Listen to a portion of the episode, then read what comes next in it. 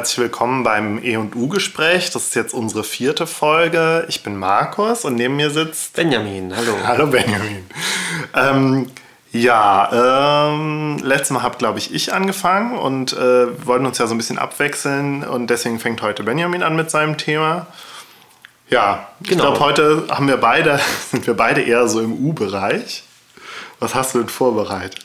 Ich habe äh, vorbereitet, naja, vorbereitet ist zu viel, aber ich würde gerne etwas erzählen über eine meiner äh, Lieblingsbands, und zwar die Smashing Pumpkins. Ähm, und äh, der Aufhänger ist so ein bisschen äh, klar, die haben gerade ein neues Album äh, rausgebracht, aber so ein bisschen andockend an auch einige Gespräche, die wir schon mal hatten, ja. würde ich gerne über, über den Bandleader Billy Corgan sprechen. Äh, ja. zwar nicht zu psychologisch werden, aber sondern eher so ein bisschen über das, das Selbstbild des, äh, des Künstlers, des leidenden Künstlers. Das haben wir ja auch schon in, äh, ich glaube, in, ich weiß nicht, in mindestens einer Folge irgendwie so über dieses Künstlerbild oder Künstler-Selbstbild gesprochen. Und ähm, du meinst jetzt ja, vielleicht, wenn wir über Billy Corgan reden, würde das könnten wir da vielleicht so ein bisschen dran andocken an das, was wir schon uns so überlegt haben. Genau, dem, genau. Ähm, Künstlertypus? Ich würde ganz kurz mal so ein bisschen die, die Band vorstellen ähm, und so ein bisschen zu der Historie der Band, um dann relativ fix äh, direkt auf Billy Corgan zu kommen. Mhm. Äh, die Smashing Pumpkins sind äh, eine Band, die in den 90ern äh, bekannt geworden sind im, im Zuge der ganzen Grunge-Welle. Das erste Album ist 1991 erschienen, das zweite 1993. Ja. Äh, in der Besetzung eben Billy Corgan, das ist der Gitarrist, Sänger und eben auch Hauptsongwriter der Band. Äh, James Iha oder Iha, ich weiß bis heute nicht, wie der ausgesprochen wird, der zweite Gitarrist. Äh, Darcy Redsky, die Bassistin. Ja. Und Jimmy Chamberlain, den Schlagzeuger. Und äh, dazu nur ganz kurz, dass Jimmy Chamberlain tatsächlich einer der, glaube ich, technisch einer der besten Rock-Schlagzeuger so im, im U-Bereich ist. Mhm. Also so Rockband-Schlagzeuger, egal welchen Stils, ähm, wenn die so ihre Lieblingsschlagzeuger nennen, ähm, ist so in den Top Ten gerne mal auch Jimmy Chamberlain. Aha. Wirklich ein ganz, ganz hervorragender Schlagzeuger. Was sind denn sonst noch so gute Schlagzeuger? Können wir das einfach skippen? ah, okay. Ja, es, es gibt ein paar. Es gibt den von Slayer, dessen Name mir nicht einfällt. Nicht tatsächlich von Slayer, ja? Okay. Ja, ja, der ist zum Beispiel so eine, so eine absolute. Ah, ja. es, es gibt so ein paar und Jimmy okay. Chamberlain ist, ist da, glaube ich, ganz oben mit bei. Gut, dann skippen wir den Teil. Wir skippen den Teil. Darum soll es ja auch eigentlich gar mhm. nicht gehen. Wie gesagt, in den äh, 91 und 93 erscheinen die ersten beiden Alben Gish und Siamese Dream. Spätestens mit Siamese Dream und den Singles Today und Disarm ja. rücken die Pumpkins im Fahrwasser dieser Grunge-Bewegung wirklich zu einer der äh, ja, erfolgreichsten Alternative Bands zu der Zeit auf. Ähm, da hatte der Billy Corgan ja auch noch Haare. Genau. Da hatte der Billy Corgan noch Haare und sah so ein bisschen wie so ein, ja, so ein Grunge-Bengel aus mhm. irgendwie. Überhaupt die ganze Band kommt da noch so ein bisschen auch oft verspielt rüber mhm. und äh, ja, wie so eine, so eine nette, witzige Grunge-Band ja. irgendwie.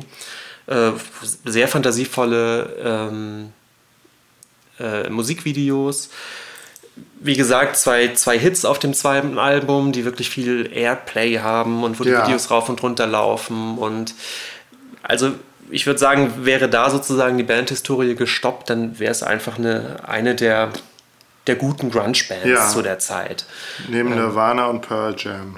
Also Nirvana und Pearl Jam schweben eigentlich über dieser ganzen Grunge-Bewegung als, also was Plattenverkäufe und sowas ja. angeht. Nirvana sowieso, Pearl Jam äh, Plattenverkaufmäßig sogar noch, noch mehr. Und äh, sozusagen direkt, also die beiden, wie gesagt, die setzen sich so ein bisschen ab und danach kommen aber direkt eben Smashing Pumpkins, Alice in Chains, Soundgarden mhm. zu der Zeit noch. Und all die Bands haben zu der Zeit eben so, so ein paar Airplay-Hits, äh, Pumpkins vielleicht noch mehr als die anderen. Und dann passiert aber 1995 eben für die Smashing Pumpkins der, der wirklich, wirklich große Wurf. Ja. Und das ist das äh, Doppelalbum Melancholy and the Infinite Sadness. Melancholy ähm, ist ja ein Wortwitz. Genau, natürlich, wenn man es anders betont, heißt es Melancholie. Ja. Aber geschrieben jetzt eben in zwei Worten: Melancholy and the Infinite Sadness. Und ähm, ich glaube, hier verlassen die Pumpkins so ein bisschen den, diesen Orbit des, des normalen Indie-Rock, würde ja. ich fast sagen. Und äh, erstens ist es natürlich immer schon so ein Statement, so ein Doppelalbum rauszubringen. Also insgesamt sind es 28 Songs. Jede der beiden äh, Einzel-CDs sozusagen hat mehr als eine Stunde Spielzeit. Und was, äh, was wirklich krass ist und unglaublich ist die stilistische Bandbreite der Songs. Also es, es gibt noch die, sage ich mal, relativ gefälligen, rockigen Grunge-Nummern. Ja. Es gibt aber auch ähm, erstaunlich harte, riffgetragene, fast unmelodiöse äh, Rocksongs.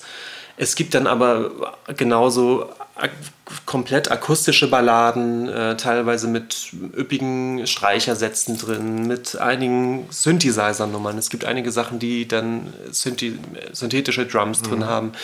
Und es gibt viele, viele auch skurrile Songs, äh, in, in, in, die dann Klavier getragen sind und eher so ein bisschen was von, von so 20er Jahre Jazz-Anmutung haben oder sonst was. Also ich mir überlegen, dieses äh, 1979, ist das davon? Ist das auch von dem Album? Genau, das ist eine der, das ist der Hits. Und da gab es doch, glaube ich, noch eins, was mir jetzt aber auch nicht einfällt. Tonight, Tonight. Tonight, Tonight. Äh, genau, das meinte ich. Das Bullet with Butterfly Wings war noch. Dieses Tonight, Tonight hat doch auch so ein, so ein Stummfilm ähm, Video. Äh, Video, ja, was genau. ich auch ganz toll fand, als das rauskam.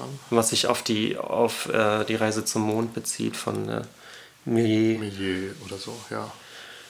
Und äh, also das Erstaunliche sind jetzt gar nicht mal, also es gibt auch so ein paar, paar Hit-Singles daraus, die auch wieder auf MTV rauf und runter laufen, aber eben viel erstaunlicher ist eigentlich die, die Konsistenz des gesamten Albums ja. eigentlich. Es ist wirklich ein großer Kosmos an Stilen. Ähm, es sind wunderbare Stücke bei, es sind teilweise lange, komplexe Stücke bei und dann wieder ganz kurze akustische. Und ähm, dieses gesamte Album kann über 28 Songs wirklich ein Niveau halten, was, was ziemlich außergewöhnlich ja. ist. Hat eine sehr interessante Songs. Produktion, ja. einen ganz interessanten Sound. Die haben Flood als Produzenten, der an sich ähm, eine ziemliche Nummer ist als Produzent. Aha. Und auch bekannt ist als sehr Arty-Produzent, ja. als jemand, der wirklich ähm, mehr macht, als einfach nur so, so eine glatte Hitproduktion zu fahren.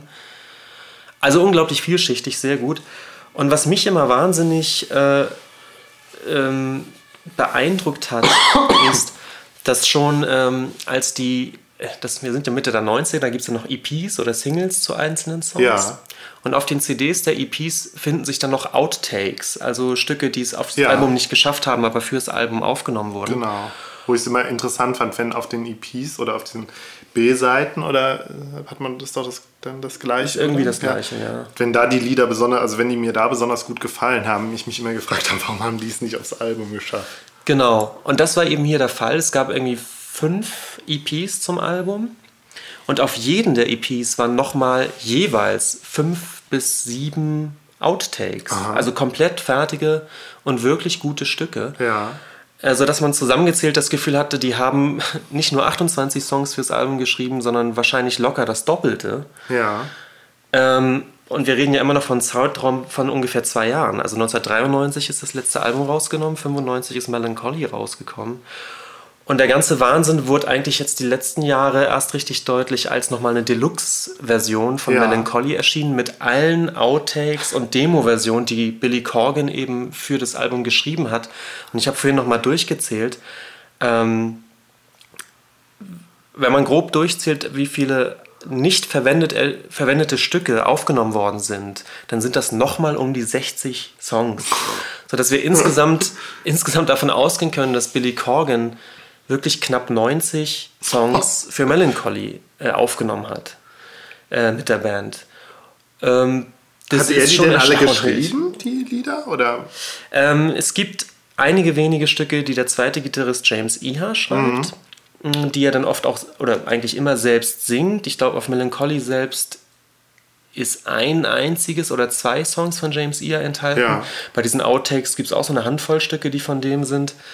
Trotzdem bleibt der kreative Motor der Band ist Billy Corgan. Ja. Und mich hat diese Kreativität, äh, weiß ich noch damals schon tierisch beeindruckt. Ja. Ähm, ich, also es, es gab bei den vor, vorigen Alben und auch bei denen danach, das zieht sich so durch, immer die Tendenz, extrem viele Songs für ein Album zu schreiben, um dann auszuwählen, welche überhaupt aufs Album kommen. Ja. Das machen viele Bands.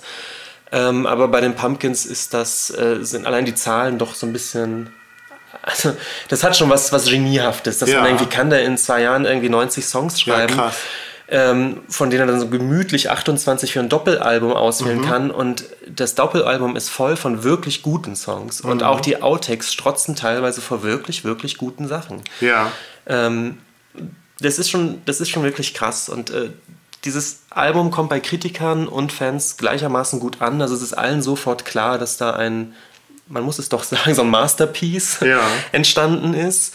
Ähm, das erreicht auch Platz 1 in Amerika, ist so ein zehnfach Platin-Album. Ich weiß nicht genau, was das in Zahlen bedeutet, aber ähm, das schlägt wirklich ein wie eine Bombe und ist ähm, bei den erfolgreichsten Alben des Jahres, äh, der, der, der 90er Jahre schließlich dann auf Platz 80.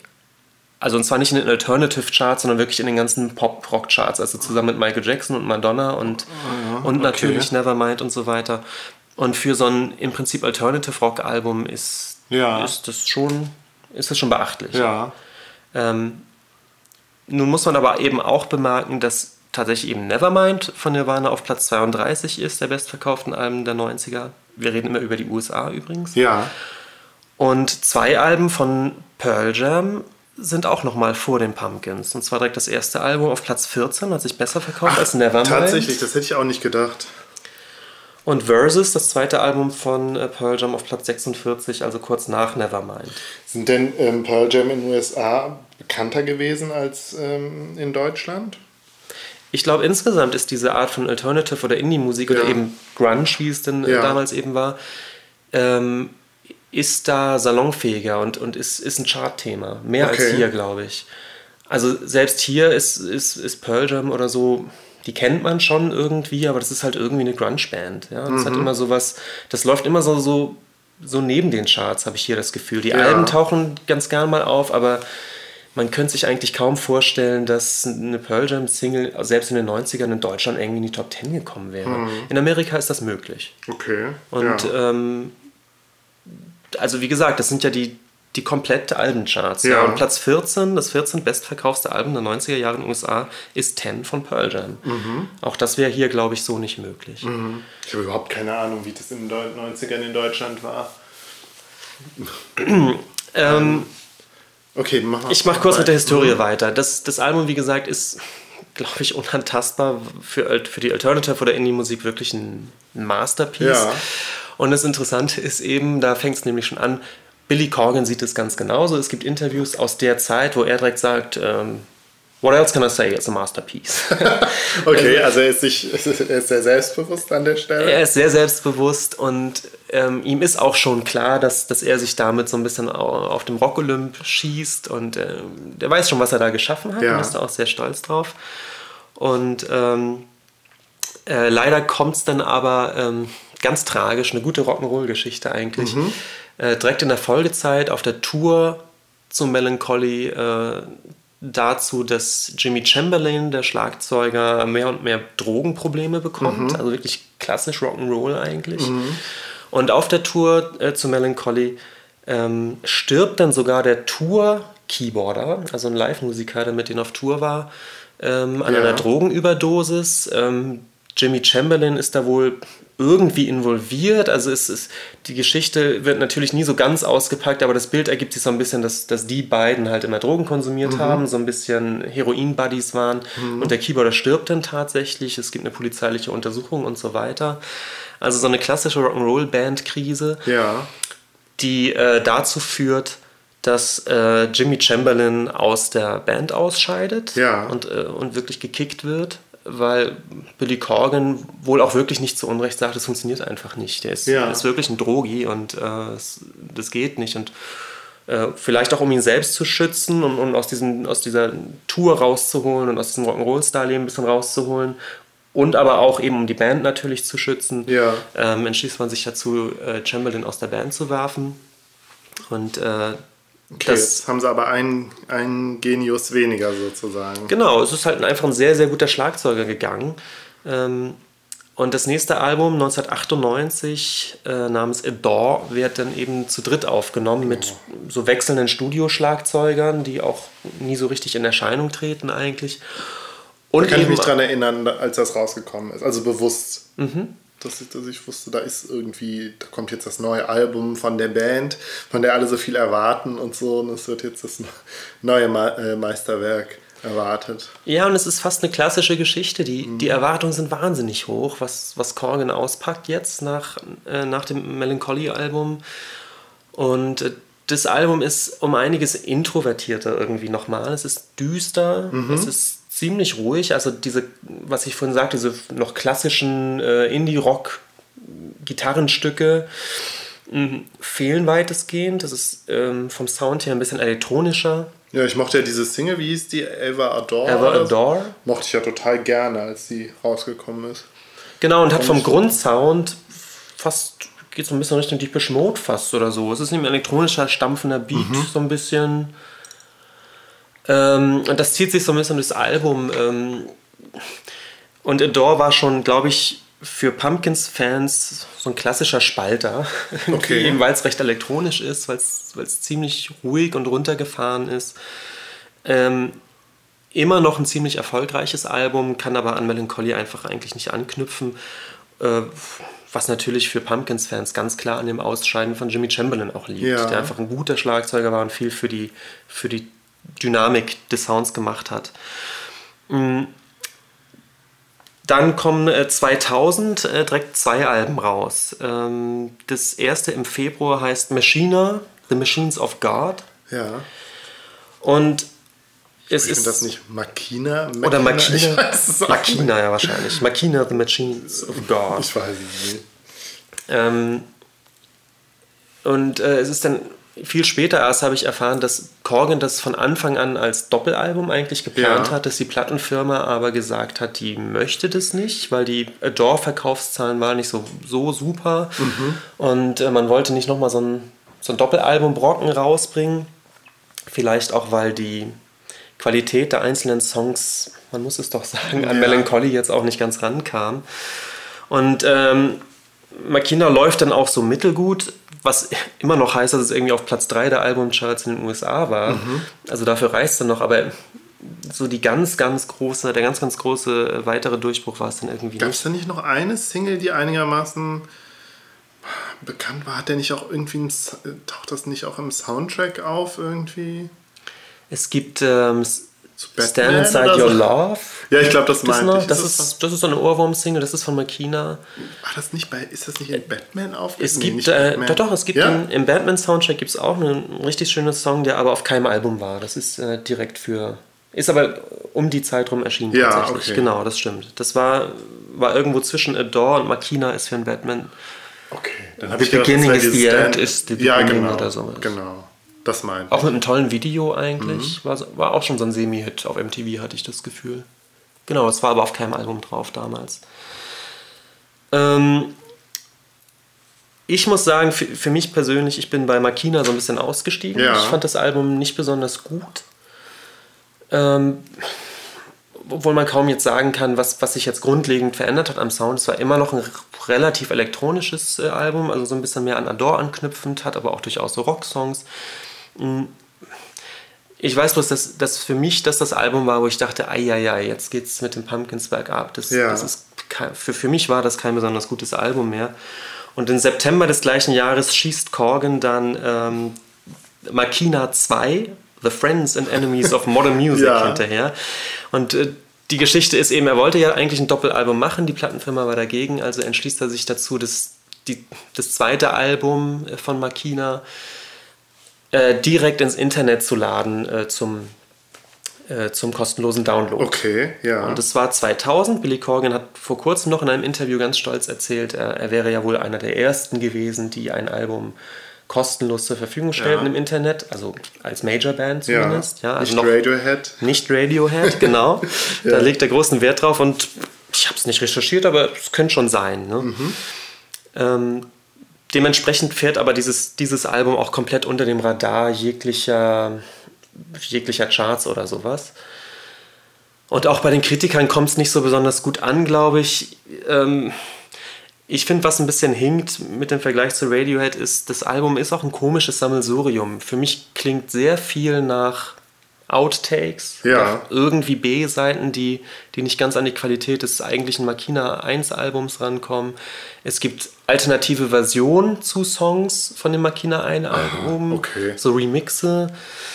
Und der Sound ist teilweise nicht gut. Also ich muss sagen, für mich hat sich das Thema Pumpkins spätestens mit dem anderen so ein bisschen erledigt. Ich wusste gar nicht, dass es dieses zweite Album auch noch gab. Ja, es flog, wie gesagt, durch diese, durch diesen Umsonst-Geschichte so ein bisschen unter ja. Radar. Und äh, äh, in der Tat ging es wohl irgendwie allen so, ähm, nämlich die Pumpkins haben sich nach diesem zweiten Makina-Album 2000 offiziell aufgelöst. Ja.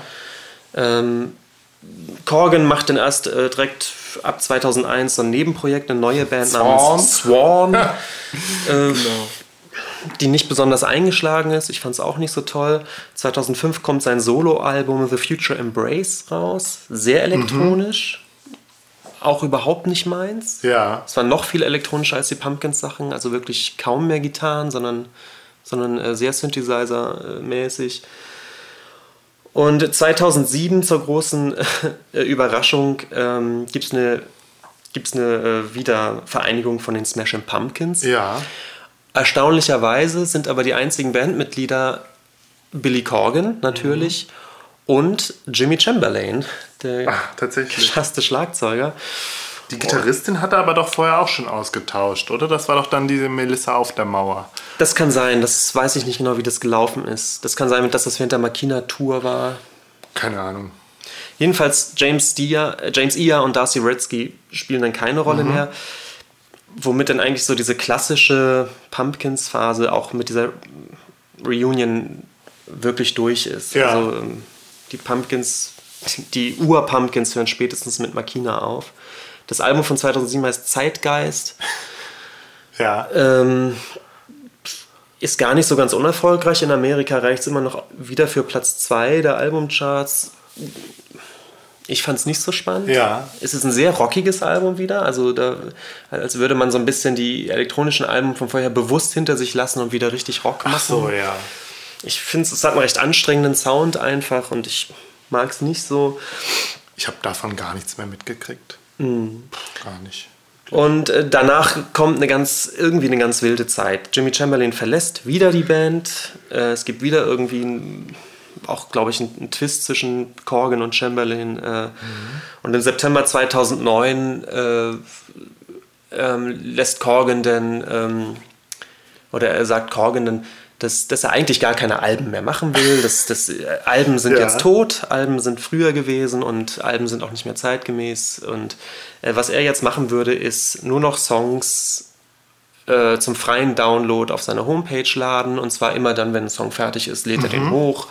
Und äh, so soll so eine Art ähm, ein, ein Songzyklus entstehen von insgesamt 44 Songs unter dem Titel Tiergarten bei Kaleidoscope. Mhm.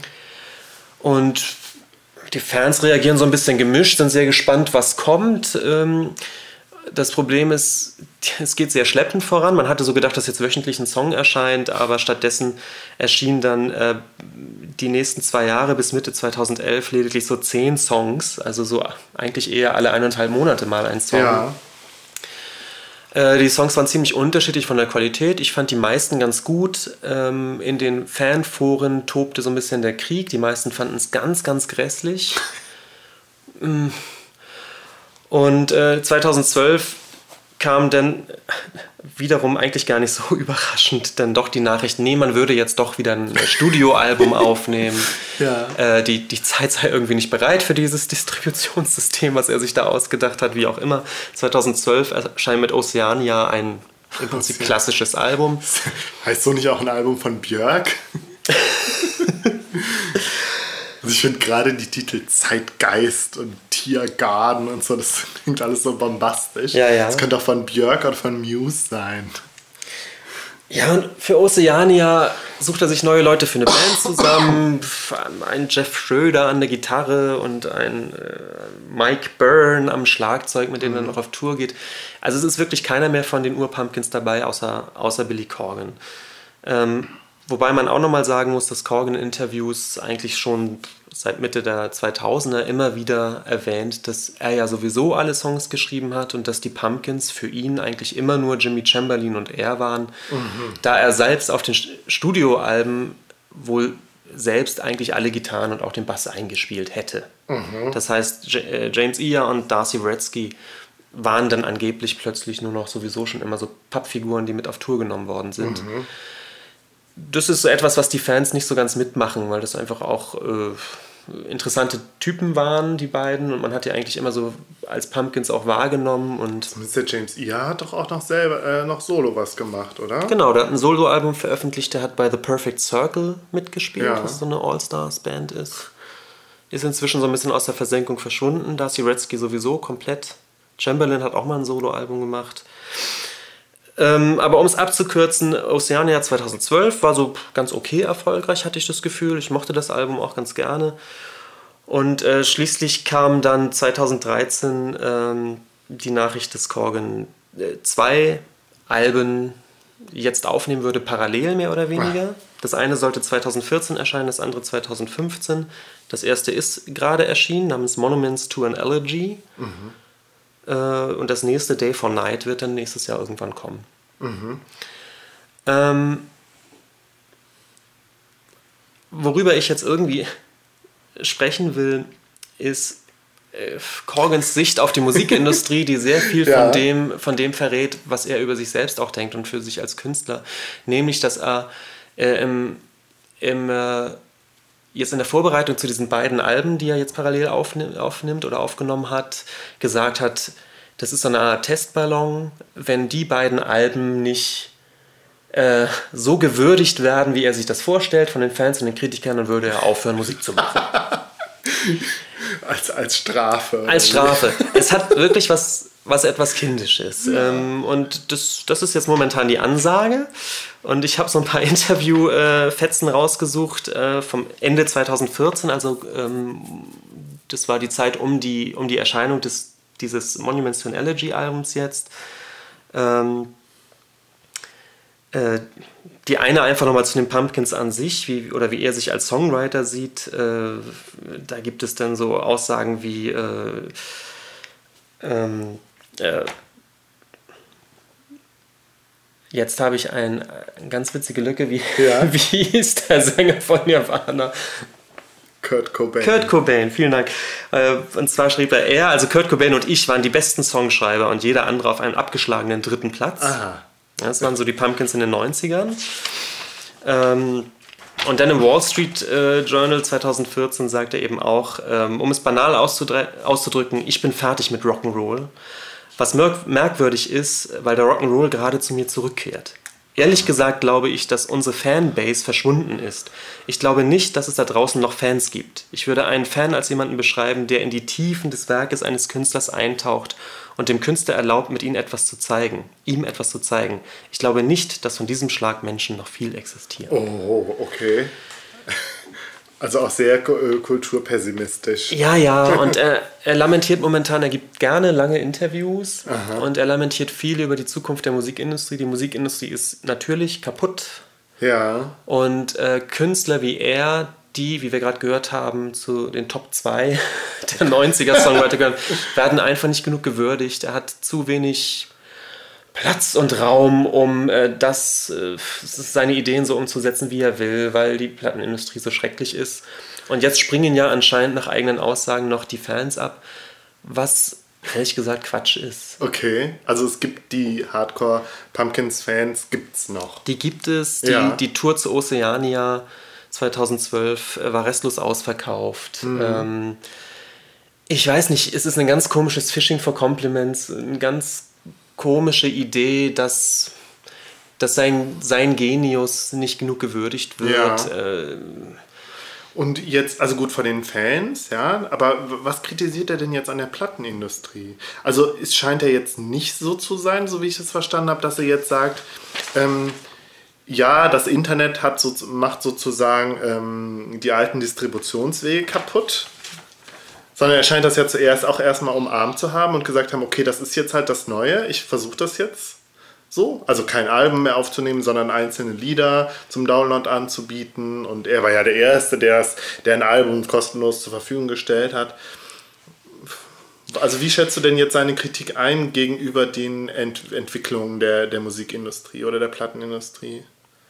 Vielleicht, ich, vielleicht ist er auch, hat er da auch gar keinen klaren. Ich glaube einfach, die, der Fakt ist ja, das wissen wir alle, dass die, die wirklich physischen Plattenverkäufe die letzten zehn Jahre stetig extrem runtergegangen ja. sind. Und das ist etwas, was die Plattenindustrie natürlich nervös macht. Ähm, und was eben Billy Corgan auch bis heute ich habe das Gefühl, dann doch nicht ganz begriffen hat. Er nimmt das schon sehr persönlich. Er hat das Gefühl, es gibt immer weniger Leute, die seine Musik hören. Was eventuell ein Denkfehler ist. Ich ja, vielleicht nicht. korreliert oder vielleicht gibt es da eine ungünstige Korrelation zwischen, einem, zwischen so einer Entwicklung, die vielleicht irgendwie normal ist für eine Band, die einen großen Wurf hat, so, mhm. und dann, ähm, dann halt, dann wird, dann schafft es nicht nochmal. Ich meine, da gibt es ja bestimmt massig Fälle irgendwie in der Geschichte des Rock'n'Roll. Also das eine große, Natürlich. der eine große Wurf oder vielleicht die zwei großen Würfe und dann schaffen sie es nicht mehr oder wiederholen sich nur noch. Vielleicht ist das auch wirklich eine normale Entwicklung überhaupt in der Kunst, in, in, in Biografien mhm. von Künstlern. Ähm, vielleicht, also das, ist dann, das korreliert halt mit der Entwicklung in der äh, Musikindustrie. Na klar. Und dass er so vielleicht dann so eine doppelte, also das, das halt zusammen verstärkt in seiner Wahrnehmung. Und ich, ich glaube, ich glaub, in seiner Eigenwahrnehmung ist es so ein bisschen so, er hat in den 90ern halt äh, einige Hits geschrieben, was wirklich stimmt. Ähm, was sich dann auch an Plattenverkäufen ab, ablesen lässt, der ließ und dass er inzwischen aber sich weiterentwickelt hat zu so einem voll gut musikalischen Künstler. Mhm. Ja, ich hat so ein bisschen was Björkhaftes auch, ja. ja. Ähm, und dass dass aber trotzdem die Plattenfirmen, die Plattenindustrie natürlich weiterhin nach Alben und nach Hitsingles giert. Und das ist etwas, was er eigentlich nicht mehr bedienen möchte, behauptet er. Vielleicht mhm. kann er es auch einfach wirklich nicht. Ich weiß es nicht. Mhm. Ähm, es gibt noch ein ganz schönes Zitat dazu. Äh, ich glaube, die Smashing Pumpkins als konzeptueller Rahmen sind eine sehr wichtige Band, aber die meisten Leute sehen das nicht. Das Einzige, was bei den Kritikern Eindruck macht, ist Erfolg. Albumverkäufe, ah. Ticketverkäufe, ja. Headliner-Slots auf Festivals, das bringt sie zum Zuhören. Ach, die Kritiker interessieren sich für die Verkäufe. Mhm. Ja, es ist, es ist, wie gesagt, äh, ich, ich glaube, es ist einfach ein gekränktes Ego, was seiner Meinung nach immer noch Spitzenmusik macht. Ja und was aber einfach nicht gewürdigt wird. Missverstanden, ja. Und ich glaube, aber das ist wie gesagt ein bisschen Quatsch. Tja. Hm. Ja, und es hat tatsächlich viel mit, mit der Umstrukturierung im Musikbusiness zu tun, das stimmt. Das ist. Ähm ich weiß bloß nicht in welche Richtung, weil einerseits sieht er ja auch selbst, ja, das Album ist tot als, als, als Einheit und so weiter. Und ich bin mir nicht sicher, ob er wirklich das so vorausdenkt oder ob es eine Reaktion auf die, auf die Umstrukturierung ist. Also es kommt mir auf jeden Fall so vor, als ob er da jetzt keinen klaren, meinetwegen klaren, klaren politischen Kurs halt fährt. Also ich habe ja das Gefühl, bei Radiohead haben dann ja irgendwann für sich beschlossen, okay, wir versuchen es jetzt halt wirklich mit dem Internet. Mhm. Und ich glaube, bei denen hat das ja auch geklappt. Also die haben ja, ich weiß nicht, welches Album das war, das vorvorletzte, glaube ich, was sie dann ähm, online gestellt haben und man konnte es dann entweder kostenlos runterladen oder man konnte so viel bezahlen, wie man möchte. Mhm. Ähm, und das hat sich für sie total gelohnt, glaube ich. Ich glaube auch, dass, weil sie, ja. Ich glaube auch, dass Radiohead, übrigens auch Pearl Jam interessanterweise, die ja. auch irgendwann aufgehört haben, äh, Singles auszukoppeln, ja. die aufgehört haben, Videos zu drehen. Ich glaube, die haben für sich so einen Frieden gemacht, zu sagen, wir sind super bekannt. Ja. Das ist so. Mehr geht nicht und mehr will man nicht. Man will eher wirklich fast so ein bisschen weniger. Es, es also ich glaube, die haben keine Lust mehr auf so wahnsinnig viel Trubeln. Die wollen ihre Platten aufnehmen, was die auch regelmäßig tun. Ja. Der Status, den sie erreicht haben, reicht ihnen völlig. Ja. Die, die, ich glaube, beide Bands gieren nicht mehr nach einem Nummer 1 Hit. Glaube ich wirklich. Würde ich sagen. Das, da sind die weg von. Die, die nehmen ihre Alben auf die Konzerte sind immer voll, das wissen die, egal was die machen. Und die haben damit so ihren Frieden gefunden. Und ich glaube, Corgan will dann doch könnte noch das immer auch. mehr. Er will dann immer mehr und mir ist nicht sicher, will er eigentlich nochmal so einen Nummer 1 Hit und, und, und dann im Fernsehen auftreten? Wenn man ihn fragen würde, würde er natürlich sagen, nein, um Gottes Willen, Hits, Ja. Hits, Hits. Aber wie gesagt, diesen Frieden, den glaube ich Radiohead irgendwie mit, mit, mit ihrem Weg gemacht haben und selbst Pearl Jam mit dieser No-Single-Politik und so weiter. Ja. Ich glaube, diesen Frieden findet Corgan irgendwie nicht. Na gut, Radiohead hatten ja immer dieses verschrobene, introvertierte Image. Und immer eher Klar. das zurückgezogene. Das finde ich aber interessant, weil bei Pearl Jam, also die haben das auch mal thematisiert in Interviews, dass das für die so eine Art Gesundschrumpfung war. Die sind Ah, eine ja. Zeit lang, waren die wirklich in Amerika eine mega, mega angesagte Band Ja. mit allen negativen äh, Begleiterscheinungen. Und ich glaube, die haben für sich so das Gefühl, nö, wir, wir legen lieber einen Gang zurück, machen weiter in unsere Musik und unsere Touren, aber Klingt auf jeden Fall jetzt erstmal so für die, für die Psyche der, der, der Bandmitglieder ein bisschen gesünder. ja klar. Und die- also was ich Also wirklich... man ruht sich halt auch ein bisschen, ein bisschen auf seinem Erfolg aus, aber macht zugleich mit seiner Musik halt weiter. ja, das hat der Korgen dann vielleicht nicht hingekriegt. ich meine, Corgan war von Anfang an, glaube ich, ein schwierigerer Charakter. Ja, ähm, hatte immer schon so diesen, diesen Künstlerhabitus und hat, ich glaube, der sieht sich selbst schon eigentlich schon immer als Genie. Äh, Das ist etwas, was natürlich der Erfolg von Melancholy dann auch genährt hat. Ja. Und äh, ich glaube, er hält sich wirklich für so ein unantastbares Musikgenie. Und die Frage ist, wie er meint, wie man ihn hofieren müsste, dass das auch gewürdigt wird. Ähm, tja. tja. Ja, daran scheitert es jetzt gerade. Und ich muss sagen, ich fände es schade, wenn er ernsthaft jetzt nach dem nächsten Album den Schluss macht mit der Begründung, keine Ahnung was, es sind nicht die Milliardenverkäufe, die er sich erwartet hat. Ich kann es mir nicht vorstellen. Also ich glaube, die, dieses Ankündigen von Rücktritten und das letzte Album und die letzte Tour, äh, das zieht sich ja schon eigentlich seit 2000 bei ihm so ein bisschen rum. Ja, da gab es ja das, das Ende der Smash Smashing Pumpkins, dann wurden die doch wieder reunited und ich könnte mir gut vorstellen, so ein Weg kommt dann nach Day for Night dann nochmal. Ich glaube nicht, dass er aufhört, Musik zu machen.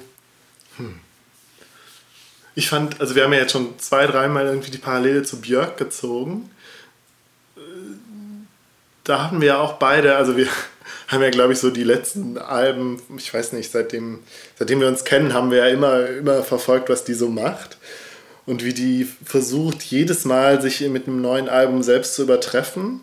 Und wir haben aber auch beide, irgendwie waren wir uns beide immer einig, ja, es ist aber doch, doch eher eine Geschichte des Scheiterns in den letzten, nach den letzten Alben. Und vielleicht ist es vergle vergleichbar, ein bisschen zu, bisschen zu hoch und dann zu, zu, zu Ja. viel Höhenluft geschnuppert. So schlimm, ich mein- wie, so schlimm wie das klingt, aber wir fanden es ja auch immer eher traurig. Und haben gedacht, ja, die, die Was aber auch bei beiden der. Fall ist, die haben, also auch Björk in ihrer Hochphase, glaube ich, so mit Post und Homogenic vielleicht, Ja. war sie natürlich auch, was den Sound angeht, wirklich Avantgarde, so Ja. im besten, besten Sinne, ja. Also diese, diese Art der, der elektronischen Musik, die sie gemacht hat, die aber dann dabei doch so, einen- so einen Indie-Kick hatte und ihre, ihre Art des Gesangs und so mit den Streichern. Das war zu der Zeit relativ neu und da hatte sie so einen Signature-Sound Ja. entwickelt, der, der eben damals wirklich völlig neu war. Und ähm, bei ihr ist, glaube ich, auch das Problem, ihr gelingt nicht nochmal so ein, so ein Neuheitsentwurf. Genau, das meinte ich mit sich selbst übertreffen. Also sie hat ja schon immer bei jedem Album, also ich weiß gar nicht mehr, was ist denn jetzt überhaupt ihr letztes Album gewesen? Dieses Biophilia oder wie? Oder war das nur, nur eine Single? Ich weiß das war nicht. dann auch ein Album, Biophilie. Sie hat ja dann doch immer versucht, sich selbst zu übertreffen. Und es hat irgendwann dann aber Ja. nicht mehr funktioniert. Und ich meine, Corgan, muss man sagen, das Melancholy-Album wird wirklich auch heute noch so gelesen, dass es den, wie gesagt, den Kosmos, was, was Alternative Rock Ja. sein könnte, unglaublich gedehnt hat. Ja? Ja. Also es ist wirklich eine Erweiterung des Kunstbegriffs, ganz beußisch. Das hat Corgan wirklich für die Indie-Musik gemacht. Was denn noch? Also mehr geht nicht. Mehr Ja. erweitern geht nicht. Seine jetzigen Alben sind viel rockiger wieder. Das, das Moment, äh, Monuments to LNG jetzt ist, ist ein gutes Rockalbum mit so zwei, zwei Synthesizer-Stücken Mhm. drauf, aber der Rest ist wirklich Rock. Was will der? Also ich weiß es nicht, ne? Eine Oper komponieren. Ja, ja, manche machen das. Manche machen ja, das. Manche machen das. Gut, also Gut. Corgan als gescheiterter Künstler wollte ich einmal einfach nur vorstellen. Ja. Und, ähm, wer sich da reinlesen will, soll einfach mal Interviews des, der letzten zwei, drei Monate googeln. Es gibt eine Masse und äh, das ist ganz spannend. Gut. Okay, also mein Thema ist, ähm, ich würde gerne über die ähm, Cartoonserie Adventure Time reden. das, ja, das ist ähm, eine Zeichentrickserie, die äh, läuft seit 2010, ähm, amerikanische äh, Serie. Äh, Gerade läuft die sechste Staffel, also die ist, noch, die ist noch dran sozusagen. Es gibt insgesamt jetzt so um die 180 Episoden. Die Episoden sind alle ungefähr elf Minuten lang, also ziemlich kurz. Ähm, ja, Adventure Time. Du, du hast jetzt mal, ein, jetzt mal eine Folge zusammen gesehen. Das heißt, du weißt so ein ganz klein bisschen, worum es geht. Mhm. Äh, ich will jetzt trotzdem erstmal äh, das, das Ganze nochmal so ein bisschen umreißen und dann vielleicht noch so ein bisschen darauf eingehen, warum mir das so gut gefällt. Also Adventure Time ist, äh, ja, könnte sagen, eine Fantasy, Fantasy-Serie, spielt in so einem Fantasy-Setting, also in so einem Land namens U äh, ja, mit drei O geschrieben. Und es, äh, die Hauptpersonen sind Finn, ein, ein Junge äh, mit einer lustigen Mütze auf, mit so zwei Ohren. Und Jake ist ein Hund und die beiden sind irgendwie Adoptivbrüder. Und ähm, Jake kann halt auch sprechen und hat die besondere Eigenschaft, dass er, dass er sozusagen so eine Art äh, Formwandler ist. Also er kann, sich, kann seinen Körper irgendwie biegen und seine Arme ganz lang machen, sich in alle möglichen Dinge verwandeln. Und ähm, dabei bleibt er aber immer, also er ist gelb, ja, und er bleibt halt auch in allen möglichen Formen, bleibt er immer gelb und hat immer sein, sein, sein äh, Hundegesicht. Ähm, ja, und Finn und Jake erleben halt Abenteuer. Das ist so die, die Grundprämisse des Ganzen. Ähm, dann in diesem Land of U gibt es halt dann verschiedene Königreiche. Das, Candy Kingdom, also das Süßigkeitenkönigreich, spielt so, die, äh, spielt so am meisten eine Rolle. Und das bestimmt, die Einwohner dieses Königreichs bestehen halt aus Süßigkeiten, also aus, aus Bonbons oder Schokolade oder kleinen Törtchen und so und können halt alle sprechen und sind fröhlich. Und die Herrscherin, also die, ähm, die weiß ich nicht, die äh, benevolente Alleinherrscherin dieses Königreichs. Das ist Princess Bubblegum, also die, die ähm, ähm, Kaugummi-Prinzessin, die halt ganz, ganz in rosa ist und äh, ja, in, inter interessante Figur. Am Anfang denkt man auch so, ja, okay, die ist jetzt taucht jetzt immer wieder auf und ist halt irgendwie so eine Prinzessin. Und sie ist aber auch irgendwie sehr nerdig und ist eine Wissenschaftlerin und erforscht immer ganz viel und macht Experimente. Und im Laufe der, äh, ähm, der Serie kommt halt auch raus, dass sie auch irgendwie, dass es schon irgendwie eine seltsame Figur ist, diese Princess Bubblegum, weil sie halt ähm, ja ihre Experimente macht und dabei halt auch äh, Leben erschafft, also neue, neue Wesen und so. Und dann geht immer was schief. Und dann ist sie, sie ist dann manchmal so ein bisschen so eine Art Frankenstein-Figur, die ihre, die dann ihre, äh, äh, ähm, ihre Kreaturen dann äh, erschafft und dann aber irgendwie nicht weiß, was sie mit denen machen soll und so. Vielleicht komme ich da nachher nochmal drauf zurück. Ähm, ja, und neben im, im Princess Bubblegum gibt es noch ein paar andere Nebenfiguren. Da gibt es den Ice King, der ist so der Hauptantagonist, zumindest am Anfang der Serie. Das ist so ein durch, ziemlich durchgeknallter Typ, ja, so ein, Zauberer mit so einem langen weißen Bart und einer langen Nase und der hat halt so eine Krone, die ihm die Zaubermacht verleiht. Das kommt später raus und ähm, der Ice King äh, entführt halt immer Prinzessinnen. So, also er ist halt äh, ja eigentlich. Das zieht sich durch. Das dachte, zieht das sich ja, das, nee, das kommt, das ist schon so sein sein Hauptcharakteristikum. Also er ist schon wirklich fieser Stalker-Typ eigentlich, der äh, ja immer denkt, die Prinzessinnen müssten sich in ihn verlieben und so und äh, checkt auch gar nicht, dass, dass er ihnen ja Gewalt antut, indem er sie entführt und so. Aber zugleich ist er halt, also es wird schon immer deutlich, dass das, dass es gar nicht geht, was er da macht. Und das, Finn und Jake äh, ähm, kämpfen dann halt auch immer gegen ihn. Aber er ist halt auch eine tragische Figur. Also er ist halt. Äh, irgendwie auch immer ist es so, weil er, weil sich immer, er fühlt sich immer missverstanden und so und es wird irgendwie auf seine, seine verletzten Gefühle wird auch gar nicht so eingegangen. Also so eine seltsame Figur. Würde ich vielleicht gleich auch noch was zu sagen. Andere, dann gibt es noch Marceline, Marceline heißt sie, glaube ich, ja genau, das ist eine, eine Vampirprinzessin, die ist halt auch so äh, eine Freundin von Finn und Jake und äh, ist halt auch so ein bisschen ähm, ambivalent, weil sie auch gerne mal, sie ist halt irgendwie die, die Tochter des Königs von der Unterwelt und ist halt auch so halb Dämonin und verwandelt sie, wenn sie wütend ist, verwandelt sie sich dann immer ganz furchtbarer Vampir, Fledermäuse und so und ähm, genau, ja, und dann gibt es vielleicht noch, vielleicht noch als weitere, äh, die, die drei, drei anderen, äh, gibt es noch die Flame Princess, die ist auch aus dem Flammenkönigreich, also im Feuerkönigreich. Das ist ein späteres Love Interest von, von ähm, Finn, die halt ähm, auch ähm, ja, so, so, so gerne mal ein bisschen jähzornig ist und dann alles mit ihren Flammen verbrennt.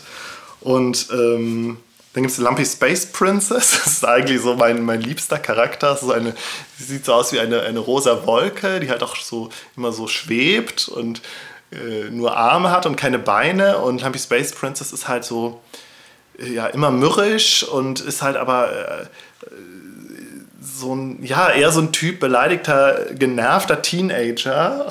Mhm.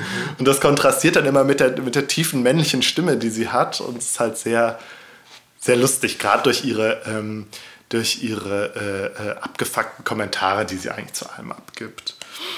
Und noch einen, noch einen weiteren Antagonisten, der auch erst später dann vorkommt, ist halt der Earl Lemongrab. Über den, über den sind wir ja praktisch gestolpert. Und ein Haufen YouTube-Clips. Genau, und Earl Lemongrab ja. ist halt, das ist halt ja so eine, eine Figur, die eigentlich aus einem aus einer Zitronenkopf, ja, und so ein schmales Männchen mit einem Zitronenkopf. Und Earl Lemongrab ist halt so eine Kreatur von Princess Bubblegum. Also sie hat ihn irgendwann erschaffen und dann gemerkt, irgendwas ist mit dem nicht ganz in Ordnung. Also der hat halt, der, der ja, ist halt auch, auch höchstgradig psychopathisch und äh, herrschsüchtig und äh, schreit halt immer rum und will alle nicht, ja. genau jähzornig und will halt alle irgendwie in, in, ins Verlies stecken und so und ja, also das ist so das, das Grundszenario und äh, Finn und Jake erleben halt Abenteuer. Finn hat dann so ein so ein Schwert und ähm, dann ja, passieren immer Dinge und die sind teilweise so absolut durchgeknallt, was ich wirklich noch in keiner anderen Zeichentrickserie gesehen habe.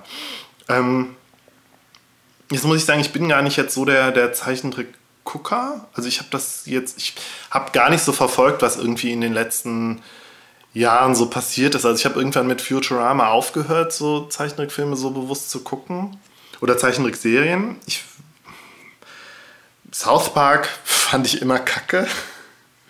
Ja, und der konnte mit dem Humor nichts anfangen. Und ja, und was dann in letzter Zeit, also ich habe mal aufgeschrieben, was, was es noch so in letzter Zeit gab. Zum Beispiel dieses ähm, Bob's Burger oder Bob's Burgers ist jetzt in letzter Zeit, äh, also ist jetzt noch nicht so lange draußen. Das ist halt auch so von der Konstellation her so eine, so eine Familienserie. Und also so wie, mhm. so weiß ich nicht, wie auch wie Family Guy und die Simpsons und so. Und ähm, da gibt es noch so, weiß ich nicht, der ähm, Amazing World of Gumball, wo auch mit so Tierfiguren, die also sehr, sehr, sehr äh, interessant aussieht, gerade weil die Figuren so sehr simpel und albern gezeichnet sind, aber der Hintergrund immer fast schon fotorealistisch. Also auch wieder so eine Familienkonstellation. Ähm, und ähm, da habe ich gemerkt, das, also da, da fällt dieses Adventure Time dann doch ziemlich raus, weil es ja halt eben nicht diese klassische Sitcom-Konstellation hat. Richtig, ja. Also und, und auch, also keine, du hast, da ist nicht dieser, man könnte ja letztlich sagen, bei diesen Serien, auch bei South Park, ist eine, Abs eine Abstrakt, absolute Abstraktion und äh, eine absolute Verfremdung irgendwie vom, vom Alltag. So. Ja, vielleicht kann ich da direkt einhaken. Was ich fand, wie gesagt, ich habe heute meine erste Folge ja. gesehen. Es ist äh, auf den ersten Blick ein Computerspiel-Setting irgendwie. Ne? Ja. Die Geräusche sind auch Computerspielgeräusche. Wenn du irgendwie drauf macht es oder Gut, das ist, das, das ist mal mehr, mal weniger. Okay, fand ich jetzt in der Folge aber sehr auffällig. Mhm. Was aber auch so ein bisschen erklärt, dass es kein Sitcom-Setting hat, sondern eher sowas von von so Leveln, die man durchspielt. Es ist wirklich so, in so einer Computerspiellogik auch in der, in der Erzählung so ein bisschen. Da kommt dann so ein Gegner und dann. Und das nicht. ist in, also es gibt mindestens, also mir fällt jetzt mindestens eine Folge ein, wo das wirklich eins zu eins übersetzt ist. Also die laufen dann durch so einen Dungeon und dann muss. Ah ja. Beziehungsweise ist dann so Computer, äh, Anlehnung an Computerspiele, was weiß ich, Legend of Zelda oder so. Das Logo sieht auch so Ja, das sieht total aus, ne? aus ja, wie ja. von Zelda, ja, ja. Das ist, ähm, ähm, und da muss ich auch sagen, dadurch, dass ich mich bei Computerspielen auch nicht so auskenne, glaube ich, gehen mir da viele Bezüge auch einfach verloren. Das kann gut also sein. wenn, außer ja. sie sind jetzt ganz, ganz offensichtlich. Und in dem einen, ähm, da geht Finn irgendwie mit seiner Flame Princess halt tatsächlich durch so einen Dungeon und da müssen sie so Aufgaben lösen und so. Ich fand, da war es offensichtlich. Mhm. Und da war halt auch ähm, der Bezug zu so Rollenspielen wie Dungeons and Dragons und so, war da an der Stelle, glaube ich, ganz mhm. offensichtlich. Also war da ganz offensichtlich. Und ich glaube, die Bezüge zu Computerspielen sind auch noch die sind, die durchziehen die ganzen Serie, durch die ganze Serie, ja. Und ich weiß nicht, ja, also, also dieses Fantasy-Setting, das hat mich irgendwie dann mehr angesprochen. So, so als, vielleicht, vielleicht als ersten Punkt. Aber es ist eben auch nicht nur das. Der Humor ist anders. Also es ist kein, kein zynischer Humor, wie was weiß ich bei ähm, South Park oder was, weiß ich nicht, es gibt ja dieses Drawn Together. Mhm. Das habe ich auch, das habe ich jetzt auch immer nur bei einem gemeinsamen Freund von uns gesehen, der das immer geguckt hat und ich selber nie verfolgt, aber ich fand das auch furchtbar, weil es bestand ja eigentlich nur aus äh, nur, nur zynische Kommentare und nur irgendwie äh, schlechte Anspielungen auf irgendwas. Ja, also ich fand viel Unterleibshumor irgendwie. Ja, und ich meine, Unterleibshumor gibt es bei Adventure Time gibt es halt Furzhumor. Das gehört halt auch dazu. Also das ist, ja. halt, das ist halt schon sehr kindisch und kindlich, muss, muss man und sagen. Und äh, aufgedreht. Das ist sehr, sehr bunt, sehr muss man sagen. Ja. Die, die Stimmen sind sehr comichaft. Gerade äh, Finn schreit halt eigentlich permanent. Das ist halt ein kleiner, kleiner aufgedrehter Junge, ja, der immer direkt kämpfen will und auch nicht viel überlegt sondern Schreiende Charaktere ist sowieso so ein Thema anscheinend. Ich, ich finde, viele schrauben sich gerne schnell hoch, mit, ähm, wo auch der Gag eigentlich schon die Stimme teilweise ist. Das stimmt, ja. Äh, der, ja. der Lemon Grab ist, glaube ich, deswegen gerade so ein YouTube-Clip-Star, weil, weil der äh, schöne Schreizitate ja, man hoch ja. den Kopf kriegt und fast platzt. Also übrigens, was diese Abgedrehtheit vielleicht angeht und die Buntheit, ähm, müsste man vielleicht SpongeBob natürlich noch nennen. Stimmt, genau. Ne? Stimmt, das hatte ich jetzt total vergessen. Ja, genau, SpongeBob. Und eine also, gewisse Albernheit, die auch, die auch nicht davor zurückschreckt, eben. Ähm, ja, die verlässt so ein realistisches Setting mehr als viele andere Serien. Aha. Bei SpongeBob hatte ich immer das Gefühl, dass auch in der Art, wie es gezeichnet wird, hm, wie es gezeichnet ist, ist es noch sehr so eine so, so eine ähm, Fortsetzung, also ins Groteske von, von letztlich von so Tom und Jerry und so. Ja. Und ich meine, es gibt ja dieses Ren and Stimpy, kennst du das? Nee. Das ist ja letztlich, also eigentlich auch, wie ich sagte, so, so ein Tom und Jerry-Konstellation, ähm, nur halt noch grotesker. Mhm. So. Jetzt äh, weiß ich nicht, dann, wenn sie, wenn die, wenn die, wenn die sich dann erschrecken, dann platzen ihnen die Augen fast aus den, aus okay. den äh, äh, Köpfen oder so. Also diese Art von Groteske. Mhm. Und das fand ich, ist bei SpongeBob auch immer gewesen.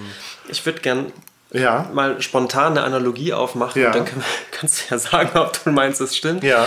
Mir kam Family Guy immer als die Weiterführung von den Simpsons vor eine, ja. eine überspitzte, noch, noch groteskere Mir kam ja South, South Park immer als die. Ähm ja, weil es vielleicht zeitmäßig. Ja, aber das Setting ist dann doch sehr anders und das Personal. Family Guy ist natürlich die amerikanische Familie. Ne? Ja.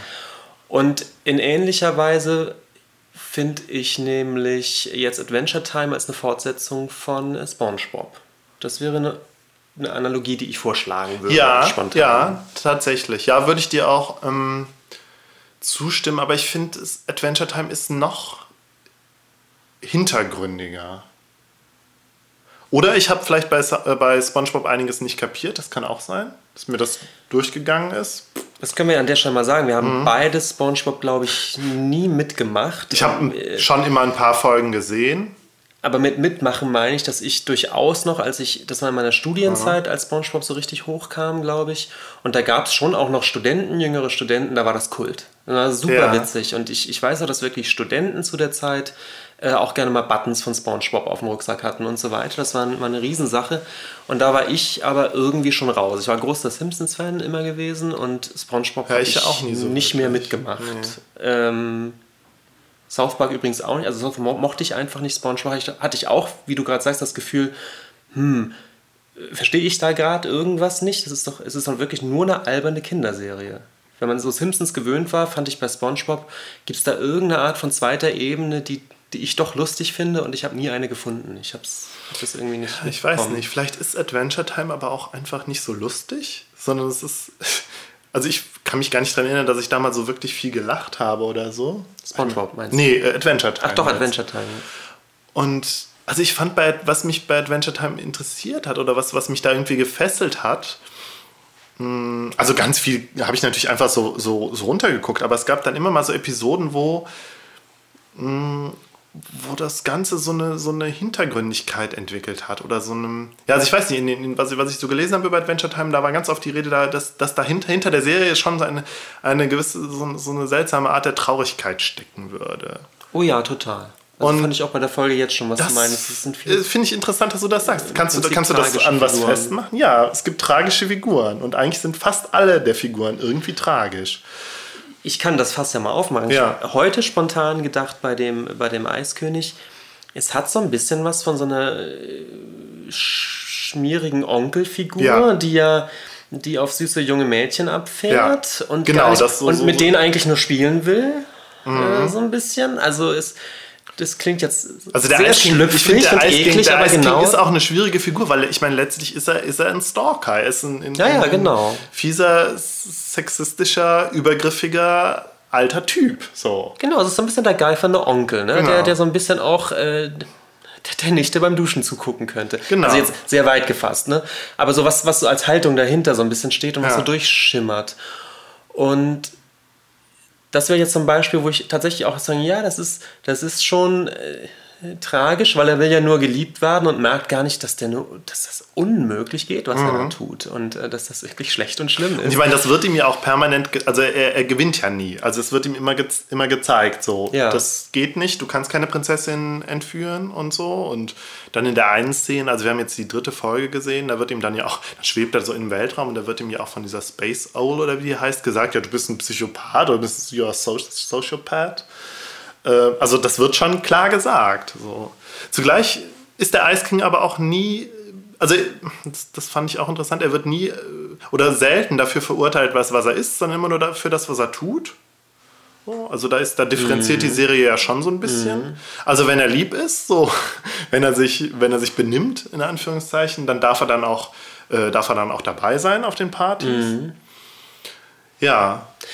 Aber dieses Tragische ist ein interessanter Moment, das stimmt wirklich. Ich ähm, wüsste gerade nicht, das hat man zum Beispiel bei SpongeBob ganz sicher nicht. Ähm, bin ich mir sicher, da gibt es keine tragischen Figuren. Also nee, tragisch ist natürlich, viel, es gibt natürlich Figuren, die ständig scheitern.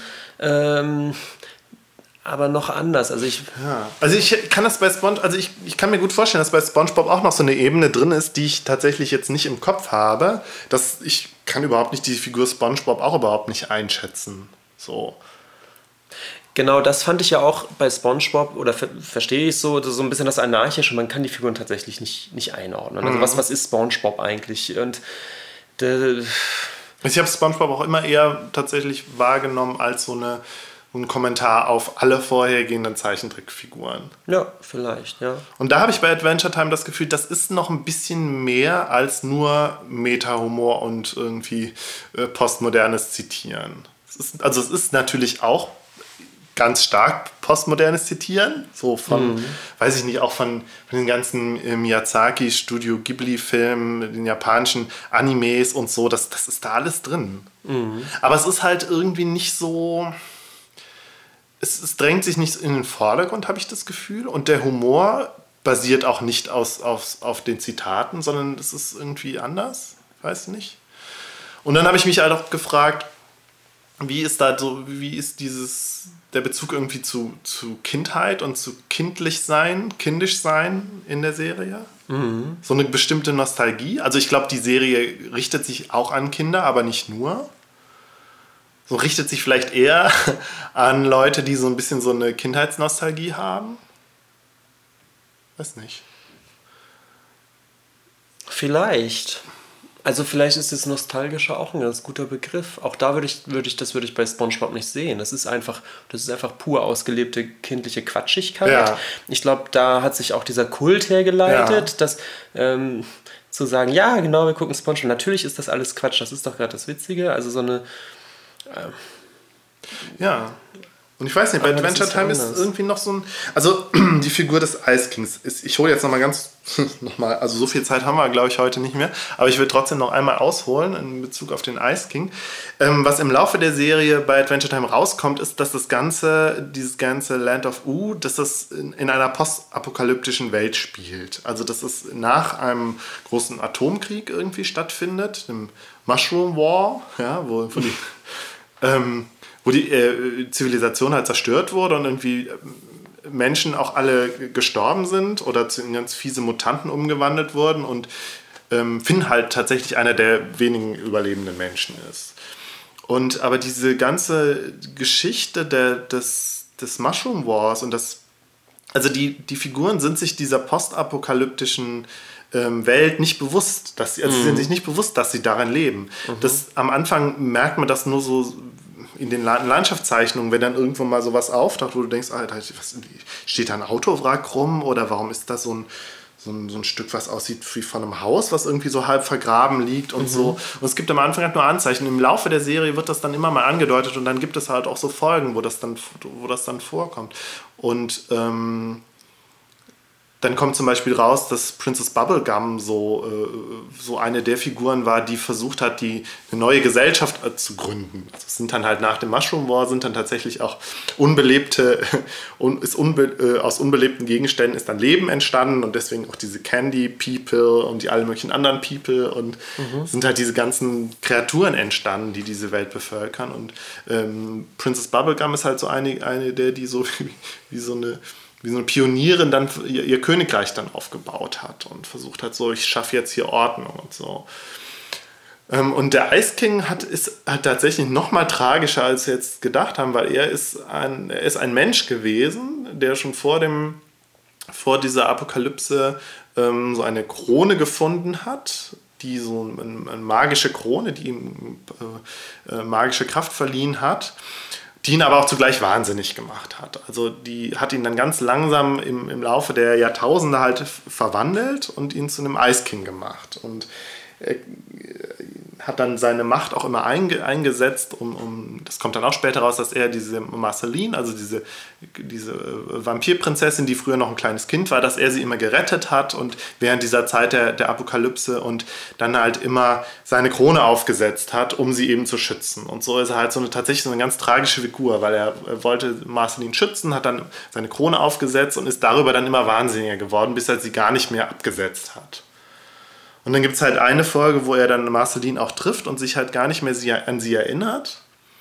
Und halt sein, sein ne, so drauf ist, wie er immer drauf ist und äh, irgendwie nur seinen Quatsch macht und von Prinzessinnen erzählt und Marceline, die sich noch an alles erinnert, dann aber so, ja, also so traurig ist einfach, dass sie da jetzt so, also du hast letztlich so eine Konstellation und das, das, das fand ich auch ganz, habe ich an einer Stelle gelesen, das fand ich sehr einleuchtend, du hast irgendwie so ein, wie mit so einem Alzheimer-Patienten zu tun. Mhm. mhm. So, der dann sein, vielleicht ab und zu mal seine hellen Momente hat und die hat, die hat der Ice King dann auch und dann erinnert er sich und dann versucht er irgendwas zu machen, um irgendwie das festzuhalten, so an seine Erinnerungen und irgendwie und dann weiß ich nicht, wird aber die, die, die Macht der Krone wieder stärker und er erinnert sich an nichts mehr. Und mhm. also diese Folge fand ich so, so traurig und so. Und da, da hatte ich auch das Gefühl, ja, okay, das ist, das ist nichts für Kinder. So. Das ist auch interessant, dass es, es, es, bleibt ja alles in diesem Korsett des, des knallbunten, mm, äh, ja, ja. Dieser, dieser Kindercomputerspielästhetik. Das ist schon witzig. Und ähnlich ist es auch mit dem, mit dem uh, Lemon Grab, der ja, also ähnlich traurig oder tragisch ist es mit dem, weil der ist, der ist halt so eine Kreatur von der Princess Bubblegum, die im Laufe der Geschichte, am Anfang denkst du halt, das ist so ein bisschen so eine Regina Regenbogen, ja, so eine mhm. total positive Gestalt, aber letztlich ist sie sehr auch sehr, un also sie ist halt immer gut, aber sie ist halt nicht empathisch. Sie hat halt irgendwie nicht so ein Einfühlungsvermögen und ist mhm. halt dann doch eher so wie so ein, so ein, so ein super nerdiges, äh, wie so ein Roboter fast, der halt zwar immer alles richtig macht, so, aber wo dann trotzdem die Empathie irgendwie flöten geht. Und mit, ihrer, mit ihren Erfindungen und ihren Experimenten, da, da sorgt sie teilweise auch dann für Leid äh, unter den Wesen, die, so, die sie erschafft, was aber irgendwie ganz selten nur thematisiert wird. Oder dann, dann hat sie dann irgendwie, eine, ähm, dann überlegt sie sich einen Plan, aber du hast nie das Gefühl, dass sie wirklich dann Mitleid hat oder denkt, oh Gott, was habe ich da gemacht? So. Mhm. Diesen, äh, er schafft ja diesen Earl Grab, der ein ganz also du hast das Gefühl, der ist ganz, ein ganz verstörter Typ, so mit, mit auch damit so autistischen Zügen, der gar nicht klarkommt auf alles und auch du hast das Gefühl so, er empfindet die ganze Zeit immer Schmerz über seine Existenz und alles, alles ist schlimm und mhm.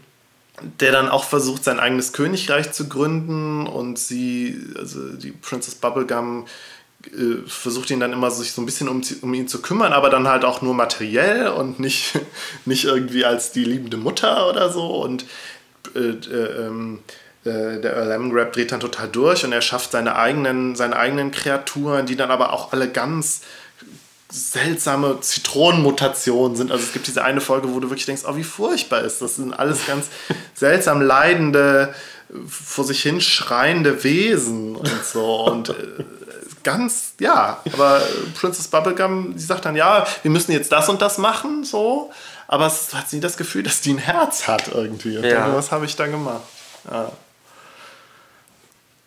ja, also ich, ich, ich glaube, es ist das, also dieses, dieses dahinterstehende Gefühl, so, das, der, der Traurigkeit oder der, ich weiß nicht, ob es Traurig, Traurigkeit tatsächlich trifft, was, was mir gefällt an der Serie.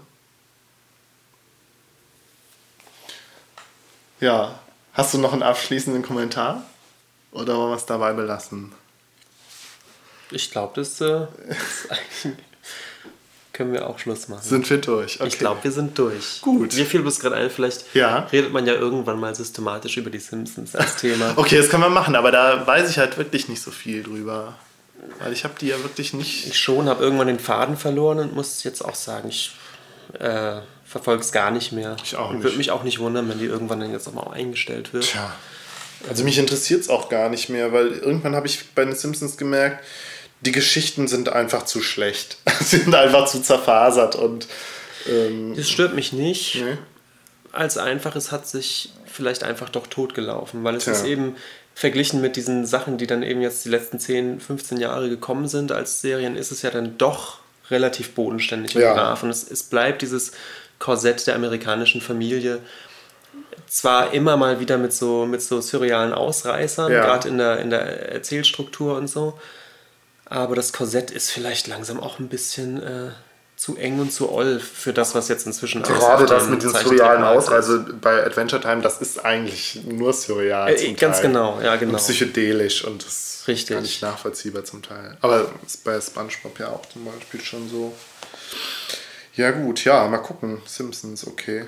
Ja, die alte Oma des Zeichentricks. Ja, schon. Vielleicht reden wir auch nicht drüber. Vielleicht ich weiß nicht, vielleicht. Eigentlich ist fast auch schon alles gesagt. Ja. Ich weiß bloß, als es anfing, war es eben wirklich anarchisch, mhm. weil, es, weil es eben letztendlich die, die Cosby Family oder, oder Roseanne oder sowas in, in abgedreht präsentiert hat. Also da hatte das wirklich was Anarchisches und mhm. äh, das ist es nicht mehr. Das ist, ist, ist halt einfach nicht mehr vorne bei, sozusagen. Hm. Was ja auch ganz, ganz logisch ist. Das ist eigentlich gar keine Kritik, sondern so eine etwas nostalgische Feststellung. Und hm. wie gesagt, ich glaube, wird es jetzt eingestellt, wäre es vielen dann auch so ein bisschen egal. Es ist so, hat, glaube ich, die Zeit jetzt auch so ein bisschen über. Ja, ist über den, über den Shark gejumpt.